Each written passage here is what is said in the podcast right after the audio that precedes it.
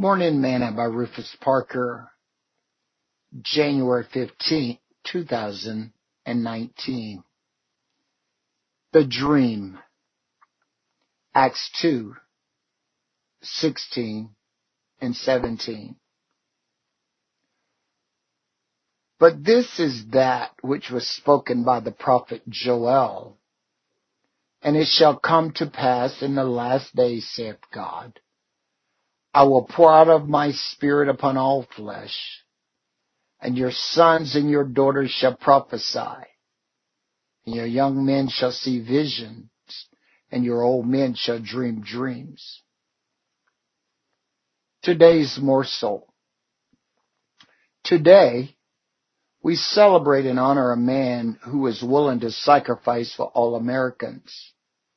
Dr. Martin Luther King Jr. Dr. King is not only credited for his many marches for equality and against racial injustice, but also for his I Have a Dream speech at the Lincoln Memorial in August 1963. What a great speech that should be read by all repeatedly.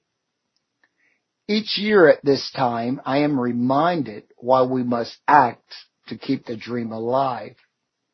And here's why. Because equality and justice are built when we work together, play together, and serve each other. It helps us to resist and eradicate bigotry, disunity, and unrighteousness from our workplace, military, schools, and communities. We must continue to celebrate this day so that every generation will have knowledge of the progress we as a country have made and will live to make things better. And so that every generation will realize their role in keeping the dream alive. Sing this song with me today.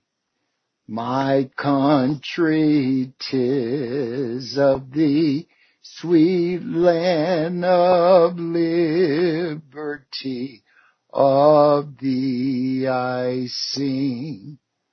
Land where my fathers died, land of the pilgrim's pride, from every mountain side, let freedom ring. Thought for today.